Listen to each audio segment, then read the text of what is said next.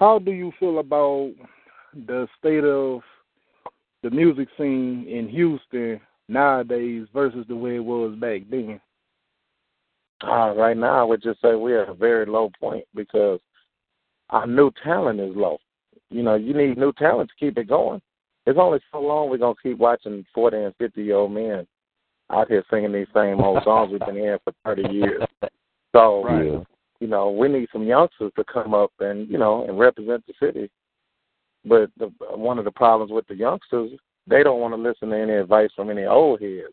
They think our way was the old way, but they still not listening. Even if you're gonna change some things, you got to listen to somebody who did it before you. It's kind of like with your parents. They tell you stuff. I didn't live this life that you're trying to lead, you know, and we don't listen and we bump our head, you know.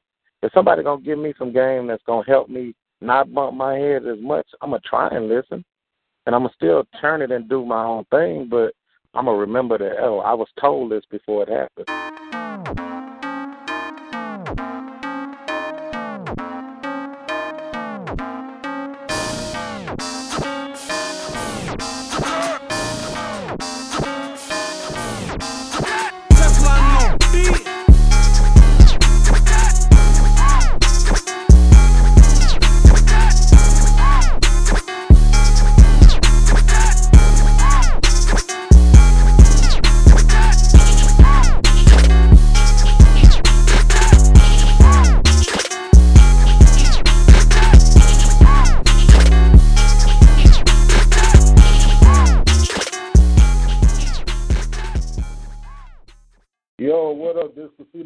Radio, and it's fresh. And I got my partner in crime, Bomber Clyde. Bomber Clyde, where you at? Right here, homie. You know the deal. And I got my other partner in crime, Danky. Where you at? What it do? What it do, Fresh? Chilling, chilling. So, Hip Hop Heads, our guest this evening is straight out of Houston. He's the CEO of the legendary Big Time Records. He's one of the original moguls who helped push and mold the Houston hip hop wave from behind the scenes. He's known for putting on legendary acts such as the Honorable UGK, South Park Coalition, Point Blank, PSK 13, and the classic, untouchable, unforgettable DJ Screw, 3 in the morning. He's here to tell us his story and everything that he has going on nowadays. So hip hop heads, give it up for the honorable Russell Washington. What's going on, Russell? Hey, how's it going, man? Great. Yeah, just great to have you on the show, man. And uh getting into it, man, you know, what part of Houston you from and what made you want to get into music? Uh, I'm from the Southwest, man, and uh, I had a store a couple of years, and um, I just had saved up a little money, and I just wanted to try, man. It honestly was just a try. Right. Just wanted to see what the experience was to just do a record, and I tried to put up a sign, and first group showed up was UGK, so the rest is history. Right. So, um, um, when when you first met UGK, you know what what was they like, man? Uh, it it was originally Pimp C and Big Mitch, right? Well, yeah, Mitch was in the group, but uh when I my first experience of meeting them, it was just it was just Pimp and Bun, but it was actually four of them, man. You know, I forget the other guy's name, but I I mean it was four guys, and uh by the time we started recording, which was, a little later after we met, it just had whittled down to just Bun and Pimp. Oh, okay, okay. Yeah, so what was it like when uh when they was putting putting together the certain way? Uh, did, did y'all expect for it to become as big as it did when y'all had dropped "Tell Me Something Good"? No, man. Actually, we we really did. Now, I mean, we didn't have no expectations because it was the first for all of us, man. We was just trying. I had never did a record, and you know, it was their first record. But all we believed but you know, you never know with a record until you put it out there and everybody else gets start telling you what they feel. Right. So, what was the atmosphere like when when the popularity had popped off, uh, and everybody was playing there? Tell me something good. Because it was great. I mean, it, I can tell you the first experience of me and my ex-wife and Bun being in the car and hearing the song on the radio the first time, and was we thought it was great. We thought it was great. It was, a, you know, man, I don't know how you can really explain the feeling, but it was just it felt like the greatest day of your life, man. Yeah. Right. Yeah. So do do you have any memorable stories of them uh, dealing with Pimp Bun? You know, anything that just that's memorable that stands out in your mind?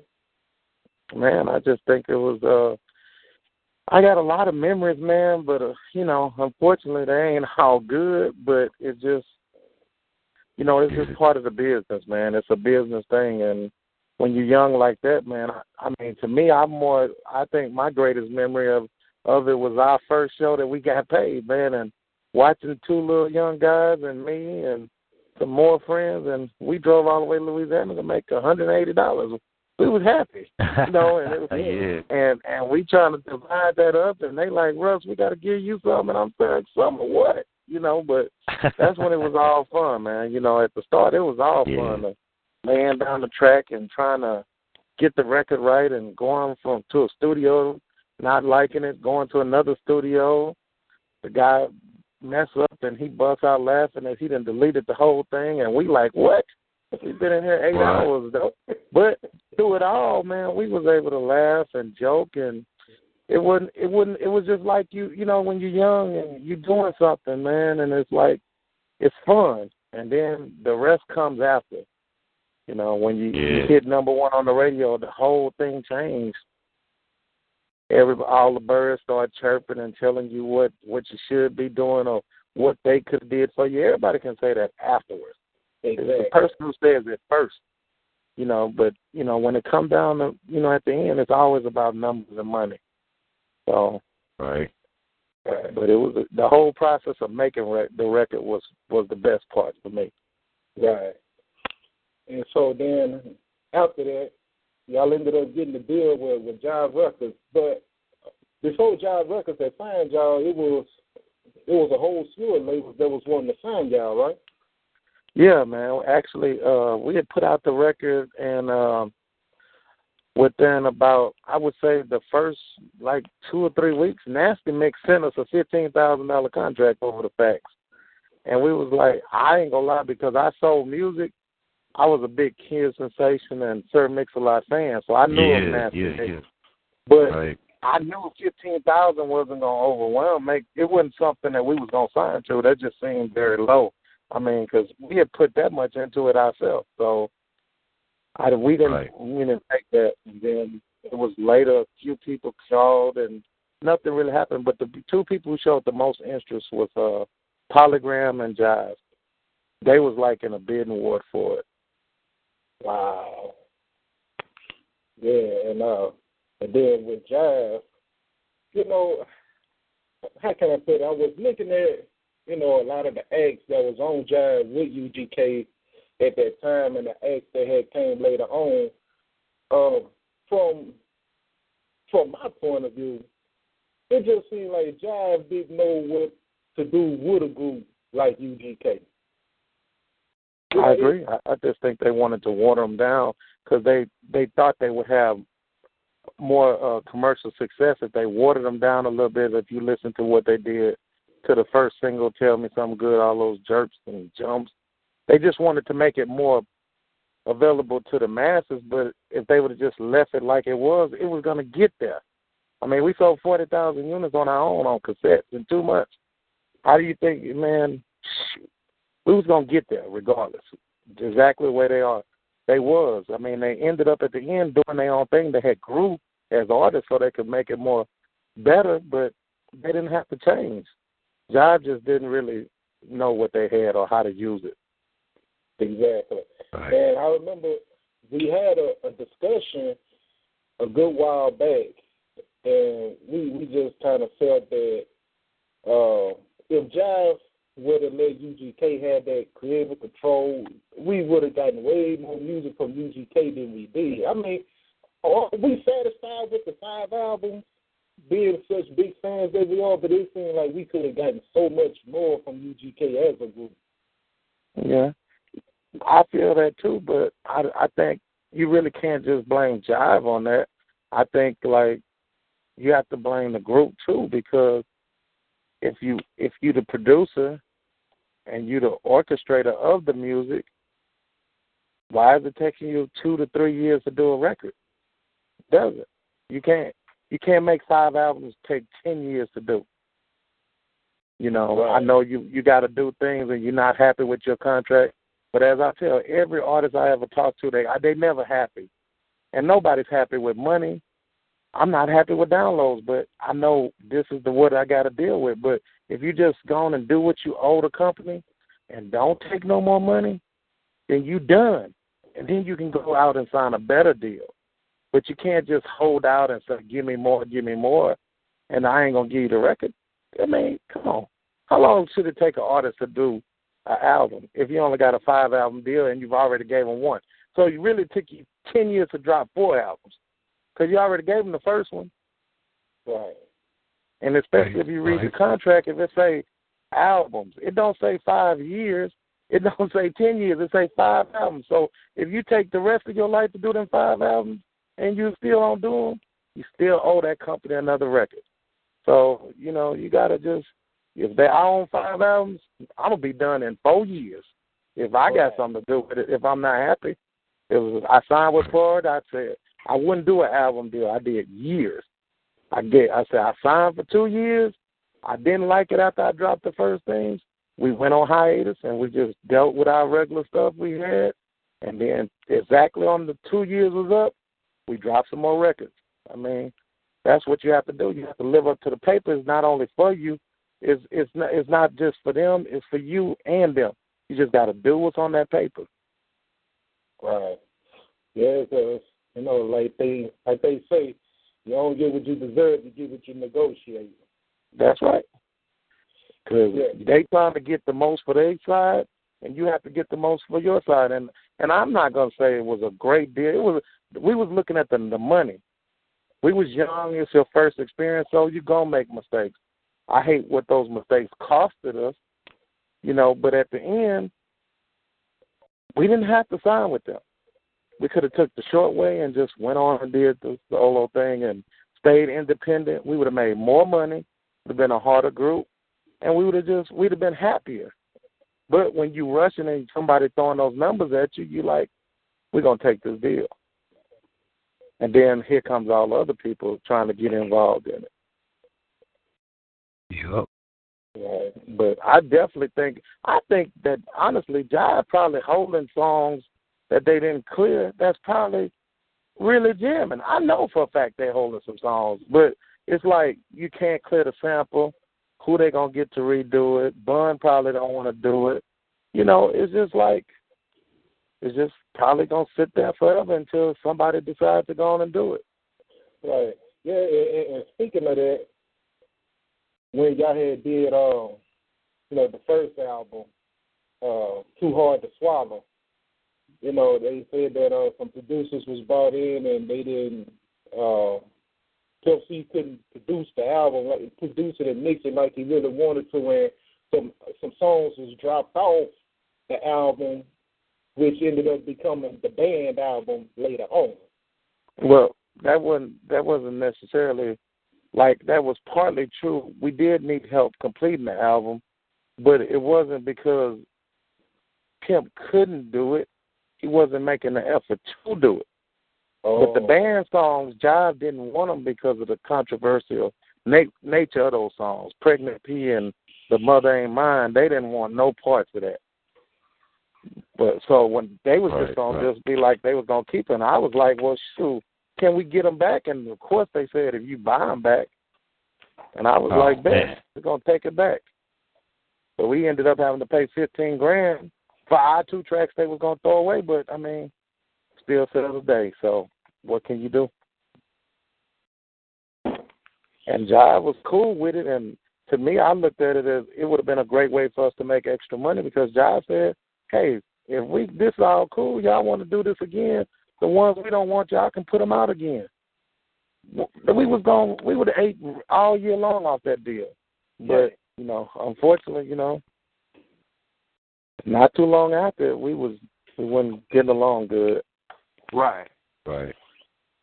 And, and and another thing, what a lot of people don't know, you know, Southwest Wholesale had became one of the biggest distribute distributors uh, in in Texas, and but a lot of people don't know it was you and UGK y'all helped pave that way. How how did that come about?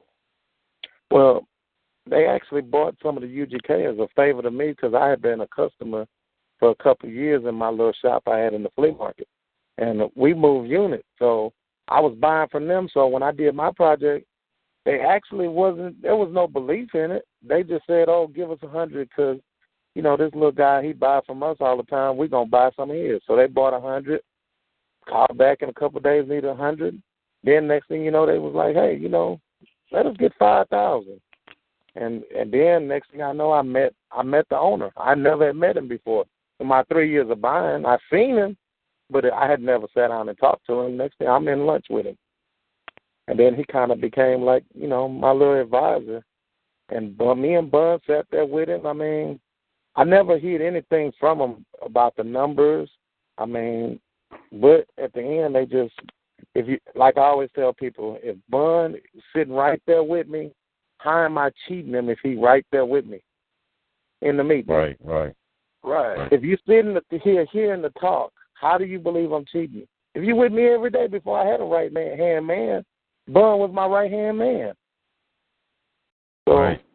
it's just, but it, I understand because there's things that uh with the falling out between us that I could have did better, but I was young. I'm only 23 years old too, and I was like, right. you know, I don't need them. I don't, I never truly believed that that was the end of me if I lost them. So when things started going sour, I was on to the next thing. I'd already recorded Point Blank album.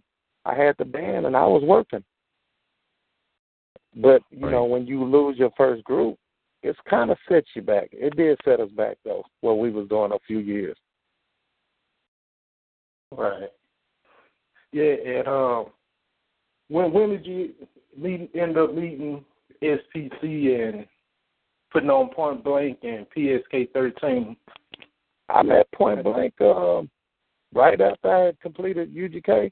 Point Blank brought me an album done. That Prone to Bad Dreams was done. I ain't have to do nothing but pay the producers and record it, you know, for real in the studio. It was the same Wow. album. It was all, he came, all the songs was dead. It, you know, we had to drop a couple because we couldn't get them dead. But the whole album was done. Point Blank was probably one of the most prolific workers that I've worked with in the whole time. You give Blank his time, his date, he gonna get it done always. And you didn't have to do nothing, no babysitting. He just did it himself.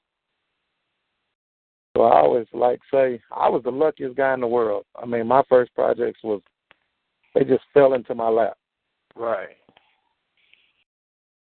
And so when I when we finished uh UGK's album for Jive, while we was recording their album, we was recording Point Blank album Okay. at the same time. So I basically was recording two projects at the same time. And uh we got it done. And you know, it was tough, you know, because Jive kept the samples. You couldn't use the samples. And at that time, Young Pimp is sampling. Way more than he getting keys played and stuff and we don't know no better. So we had already did it. Our first record, we sampled everything and put it out. You know, we, we didn't try and clear it until we realized we had something. Right. So now we doing it, and Jive is like, no, you can't use this. Send the song back, and that's what was frustrating for Pimp because he coming from Port Arthur to Houston to record, and you know, of course, you know, artists they never making it on time, and I'm here booking studio times, and you getting charged. Next thing I know, me and Bun is trying to make tracks and making songs. You know, and I mean they not pimp songs, but we was trying to get that album delivered. Right. So, you know, and then Pimp came in and said, Hey, Bun got a solo song, I need a solo song and he did his, what he had to do, but I just think if we could have just worked it out a little better, I think the Too Hard to Swallow would have been a much better album. Right. You know, we had a lot of sample clearances. We had people that wasn't pimp trying to just we was trying to get done what we we was obligated to do. And um, you know, when when you started Big Time Records, you know, Rap a Lot was in full swing making some moves. So, did y'all ever approach each other, you and J. Prince, about doing in the business together? Jay called me, but uh, if uh, if this man is offering me this and this man is offering me this, and he trying to beat that man, but you come in as late in the game and just say you want him, but you're not matching the number, it's not an option for me. You know, it's not it's not even an option. I mean, it could have been better, probably something different if I'm in that organization or I'm already working with them. Of course, I would have probably did it over there, but to me, it was like it was never an option. And then even when I we voted, me, Bun, and Chad, we voted where we wanted to go. I voted to stay independent. They John told them they was going on a tour with Too Short and left the INL, so they was they were sold. And you know that was just one of the things I learned about Jive would be they would be selling your dreams, man. And uh, you know, of course, you when you're young, eighteen, seventeen, you know, you like you're gonna take the dream. And when they wanted to go with Jive, that's why I went with Jive. It was the best deal for me oh, as far as the money, but I just felt like we would have made way more money if we was on our own. Right.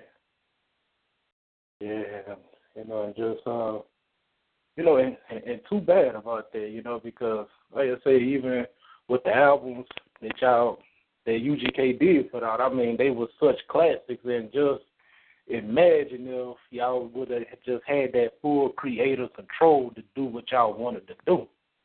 Do what we want to do, do it in the time we want to do it, and if if everything rolling, we happier. We probably doing double the work.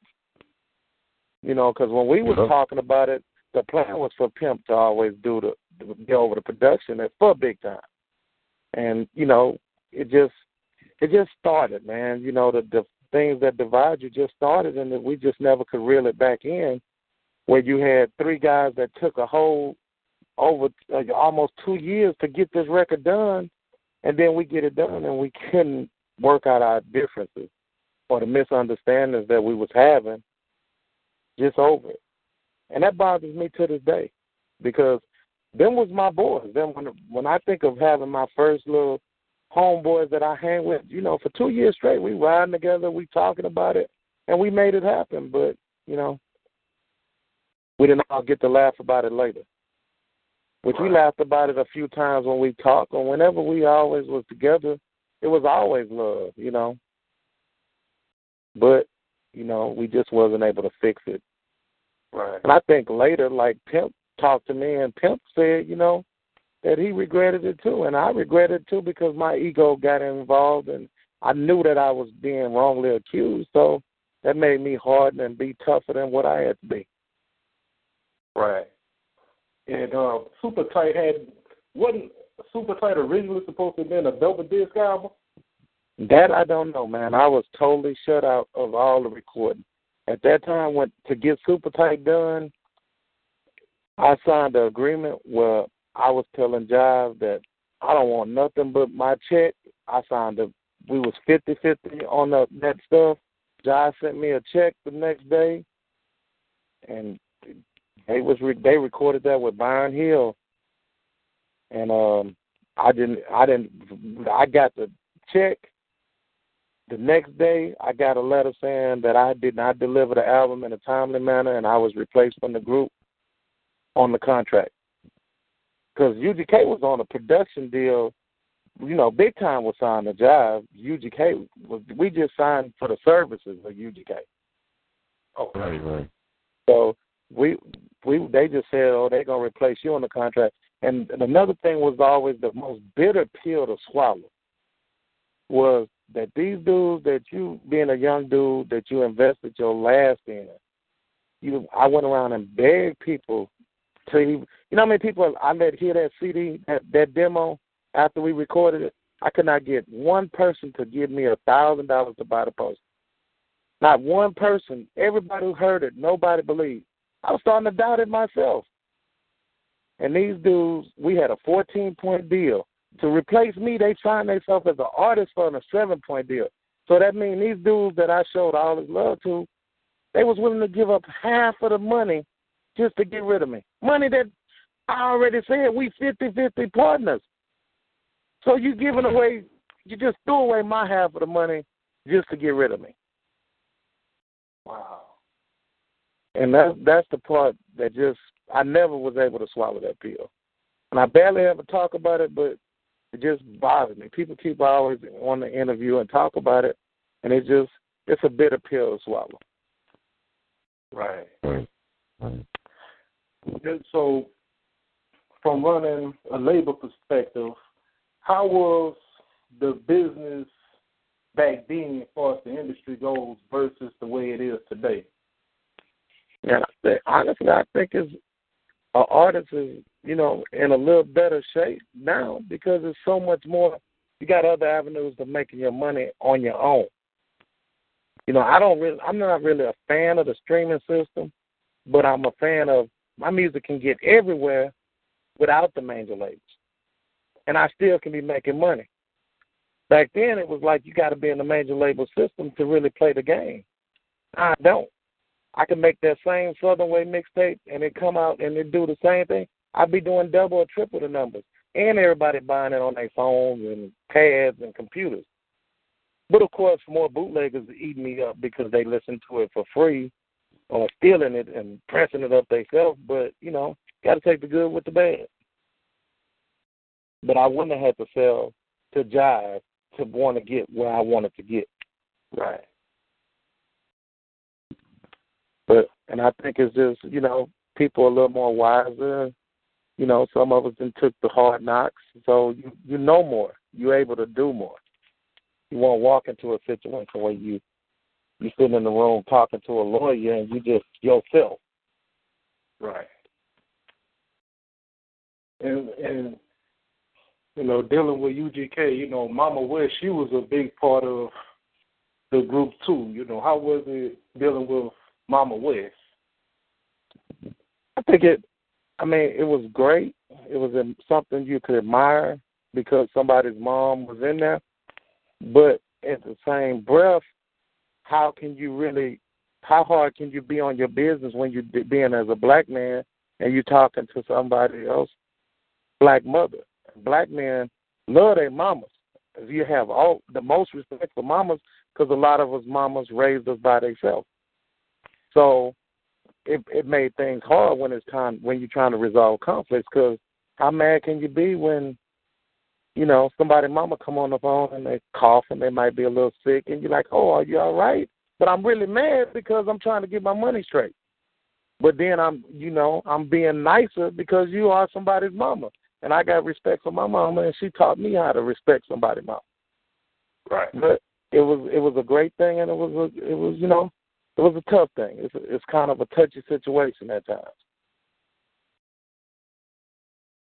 But I have I really have respect for Mama Wes though. Actually, the guy who cheated on me, I took the mama to New York with me when we signed. Wow.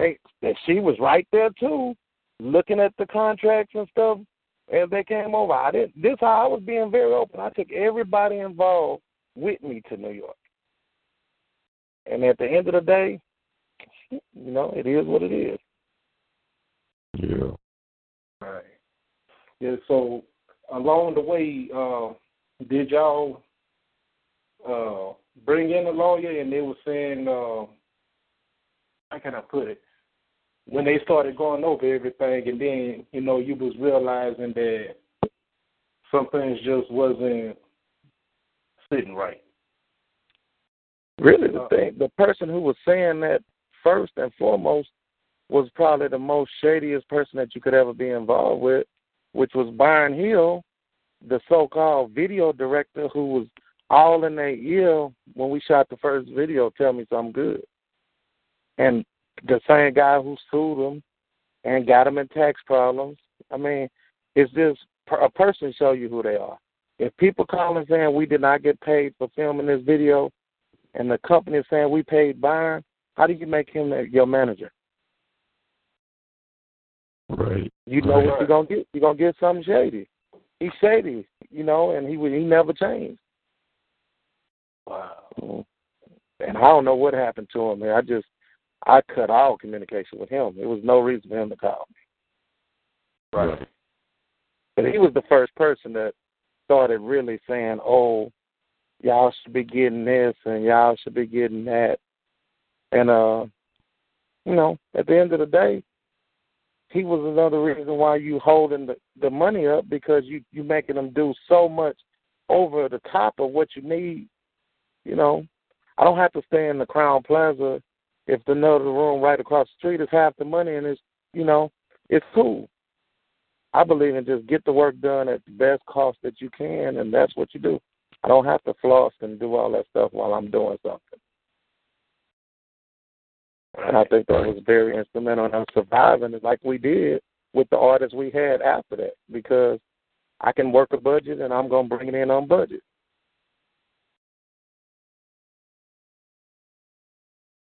So, uh, and uh, around that time when you know big time rap a lot and uh, Suave House, you know, all y'all was making moves.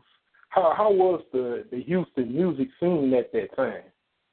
Man, it was great. You know, the whole scene was great because people listen. You know, they want to hear the new person.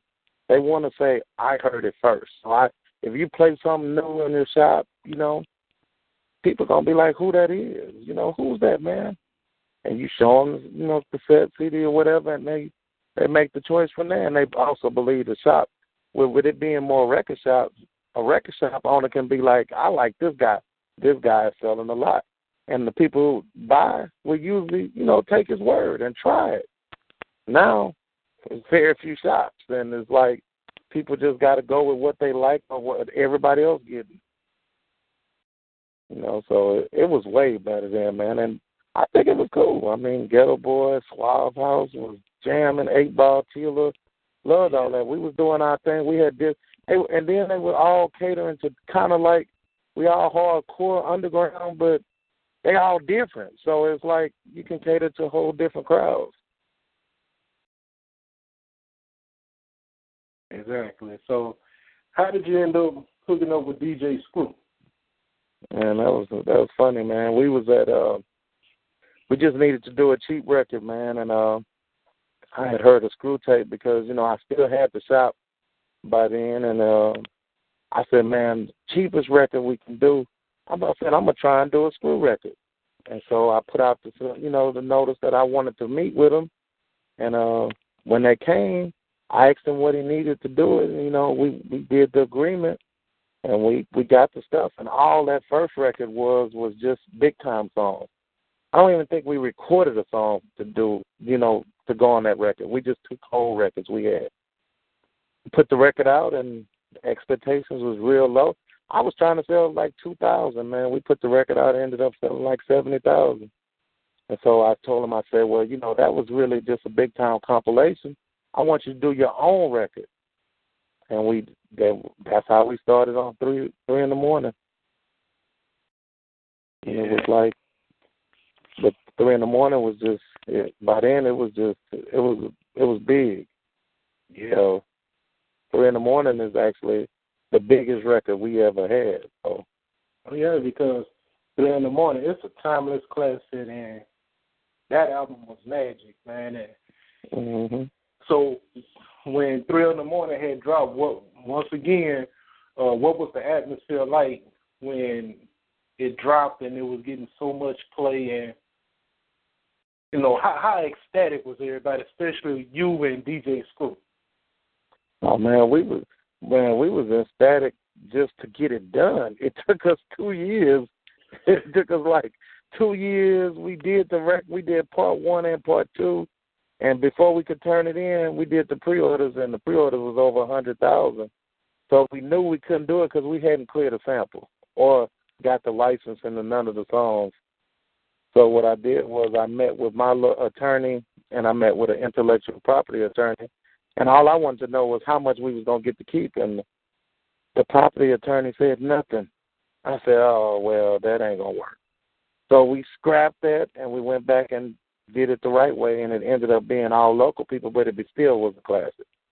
Yeah. I mean, Screw Screw can make magic, man. If you listen to them records, man, Screw at three in the morning, it just hits that point where it's like going and it's cool, and then it hit that point where it just start rising and the, the music is rising with it, and so by the end, you know, by the time it go draped up and dripped out, you was like you was banging on the wall, you was crunk. Yeah. And the record just sold and sold, man. After after DJ Screw had dropped three in the morning on Big Tyme, a couple of years later he ended up dropping All Work No Play on Jam Down. So we was wondering how come he had, didn't drop that on Big Tyme also. Well, probably because uh, you know Screw never wanted to be signed exclusively to anybody, so he wanted to work with whoever he wanted to work with at the time. So even though we had him, you know, for another project, he uh he wasn't signed us exclusively. So you know, I'm sure that the Jam Down stuff, you know, they was trying to ride it and catch a little bit too. So they did their own little thing. I don't. I just know it came out. It was cool, you know. I, he just did it, but he wasn't signed to us exclusively. Okay. Yeah. So how was it working with Robert Davis from a business standpoint? Oh man, it it was cool, man. Like I said, it was it was it was an honor to work with him because I enjoyed what he put down at the end. I I liked his mixing and the way he made the music feel a little different to me than it had originally sounded. It just was a little slow, but once you got it, it was well worth the wait. Yeah. And so, um, around this time, you had um a lot of the independent labels that started popping up. You had Rex Shaw, Chevy's Entertainment, Straight Profit, Swishahouse, Jam Down Presidential, and all of them was distributed by Southwest Wholesale, you know, when you helped pave that way. So when all this was going on, when the labels was popping up and uh the artists was really getting on, what was you doing around that time as far as running big time? Man, just basically maintaining the catalog, man, because we had a couple pieces that really demanded that we keep it in stock and have it all the time. And like I said, we was doing the mail order business, and probably in a little bit after that, about ninety seven, ninety eight, we started doing the parties. So we kind of was busy every week with the parties because we was throwing some pretty good parties every week. So we we just kept busy, man, doing stuff and then I realized our parties were so successful. I just started filming them, and that's where we came up with the bands and the, the beach party DVDs and stuff. Oh, okay. We, just, we always gonna find a way to. We gonna find a way to keep something turning. How do you feel about the state of the music scene in Houston nowadays versus the way it was back then? Uh, right now, I would just say we're at a very low point because our new talent is low. You know, you need new talent to keep it going. It's only so long we're gonna keep watching forty and fifty year old men out here singing these same old songs we've been hearing for thirty years. So right. you know, we need some youngsters to come up and, you know, and represent the city. But the one of the problems with the youngsters, they don't want to listen to any advice from any old heads. They think our way was the old way, but they still not listening. Even if you're gonna change some things, you got to listen to somebody who did it before you. It's kind of like with your parents. They tell you stuff. I didn't live this life that you're trying to lead, you know, and we don't listen and we bump our head, you know. If somebody gonna give me some game that's gonna help me not bump my head as much, I'm gonna try and listen, and I'm gonna still turn it and do my own thing. But I'm gonna remember that oh, I was told this before it happened. Right. You know, so but you know the young cats they feel that we did something that was different, and they just go and it's kind of like a lot of the old heads can't really mess with the young cats because we're not really feeling the new, the new music that much no more. So it's kind of it's kind of tough, man. Yeah, it's that generational gap, like we always talk about. Yep. I couldn't walk in the studio with somebody right now, and even if it was a new artist I wanted to work with, I couldn't. I mean, if he making a new stuff, I wouldn't even know if it's something I'm really into because I ain't into that new music like that. Right. So I can't uh-huh. put my money behind something I'm not into, you know. So we just a lot of us just doing other things. Right. But I would love for us to have some jumping off. We need a couple more youngsters to start getting it going, man, because it's out there. Yeah. So where was you when you heard that Pimp C had passed? I was actually at home, man, and uh, I just got a. I know when something bad happens because I've had the same number for like twenty four, twenty five years, and when my phone starts blowing up with the numbers that I ain't heard from in years, I pretty much know something bad happened that day, or something going on. Because you know, any any of my friends know I ain't pretty much going nowhere, so they're not gonna call me and say this happened, so we we going here. But if it's blowing up back to back, I know something bad happened. And you know, when I answered it, I just heard it from a couple, multiple people. Man. I was just shocked, like the rest of us. You know, everybody else. I'm just like, wow. A lot of good cats died young, man. Yeah. Yeah, because, you know, it seemed like he had passed at the apex of his career, man, because Oh you know, yeah, man. Pimp C was really he really had some big plans. Yeah, he had big plans, man, and and the the world was was ready for him, man. They was they was ready just to see what them boys was gonna do, man. Then Bun together and solos, man, because it's like everybody knew him now. So they it was just like he could have just picked and choose and shoot, made a gang of loot for the rest of his days, man. Exactly. So, man, what you have going on nowadays? ah man, I'm kinda in that semi retired, just kinda you know, like I said, I just manage my catalog and deal with the streams and I, I started a site last year. I put the site back up and just make t shirts, still got a little shop in the flea market, man. That's pretty much it. Okay. Well, Bomber Car, you got something you want to ask man? Yeah, I mean, where were you when uh, DJ Screw passed? Uh working, man. Just at the I think I was at the office when I heard it. Oh man, yeah, we we was really shocked because during that time, you know, I know he had moved into his little had his little studio situation separated from his house, and you know, mm, just heard the news, man. I, I thought it was tragic, man, because it, it kind of when I think of these young guys passing, man, it always make me reflect because you know I'm a guy that's I've been kind of overweight a long time. But, you know, here I am. I'm about to be 50, and these guys going in 29s and 30s. I'm like, dang, how is that Yeah. possible? You know, a guy who ain't really took care of himself, you know, I'm still ticking. yes sir. So I, I always start me a diet for about two or three days after that, but, you know, I fall off. But, you know, I just think everybody got their own different demons. Some worse than Right. others on you. But that's we was So- just talking about that. Me and my homie today at the shop. We were like, man, the man wasn't nothing but 29 years old, man. What could he have done? Yeah. 'Cause, I mean, we was jamming three in the morning right at the shop a few minutes ago and was talking about that. Man, So it, it's just like Screw and Kemp and Mo and all of them, man. It's, they all went too early. Yeah. Big Yeah. Mello. Yeah. Big Mello, yeah, you know. I always loved Big Mello. Me and Big Mello. Well, at the time when I met Big Mello, I thought we was in college together. He was just there. I was in college at Texas Southern. So, but I always loved Mello, man. He's cool dude, man. Very funny, man. Keep you laughing. Love his his records he did on Rap Life. Thank you. You got something you want to ask? Yes, uh, Russell. So, um, you say you have a record shop now? I've always had a record shop. That was my first business when I was 19. But I always Okay. operated out of King's Flea Market, and then when the the city bought the old one last year, well, not last year, about about two and a half years now, and we just Mhm. moved across the street. So I Okay. wasn't gonna move in there, but the guy was the owner was like, "Man, I got a little spot perfect for you," and I was like, eh, "I'm not really interested." But when I saw it, I was like, "Well, it could help me get rid of this stuff." I got Okay. tons of stuff I still need to liquidate as far as the catalog stuff. Uh, and and what, what side of town is that on? Still over here close to Southeast, uh, on MLK and Griggs. Well, we on Griggs now, Oh, okay.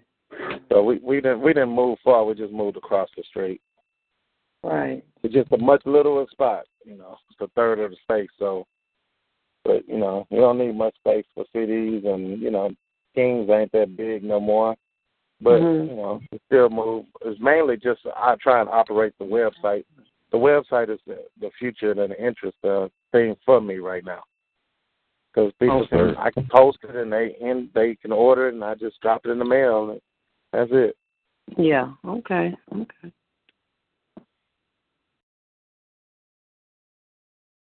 So Russell, where can everybody reach you at?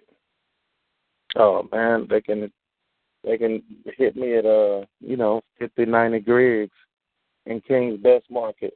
You know, well mall, excuse me, King's Best Mall, booth number one twenty. I'm always here. They can get me on Facebook at Russell BCF Washington. Want to send any shout outs? Oh man, just shout out to the whole world, man. Any and everybody, man, that ever purchased some of big time stuff, listen to it now. Even the dudes that bootleg it, you know. Thank y'all. Yeah, yeah, yeah. And there you have it, hip hop heads. Another hip hop story told by another hip hop legend. You ain't hear it from others because it didn't happen yet. So may old school hip hop live forever. Peace. Peace. Peace.